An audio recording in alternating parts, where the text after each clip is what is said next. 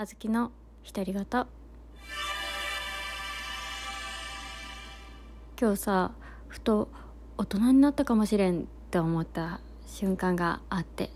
それがさ小さい時はね全然良さが分からんかった。見向きもせんかったさ数の子。これがめっちゃくちゃ美味しく感じて。気づけばね止まらんくなって5個も。食べとった。で食べててね分かったんよ。数の子ってめちゃくちゃ噛み応えあるよね。顎がさすっごい鍛えられそうやったよ。皆さんも顎鍛えたい時に数の子たくさん食べてみてね。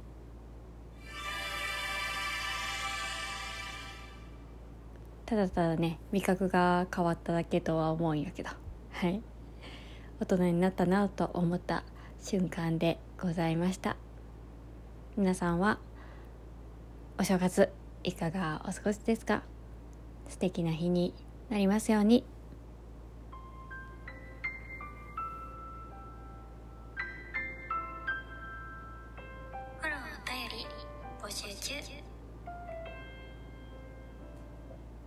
あと黒豆も美味しいよね。おやすみなさい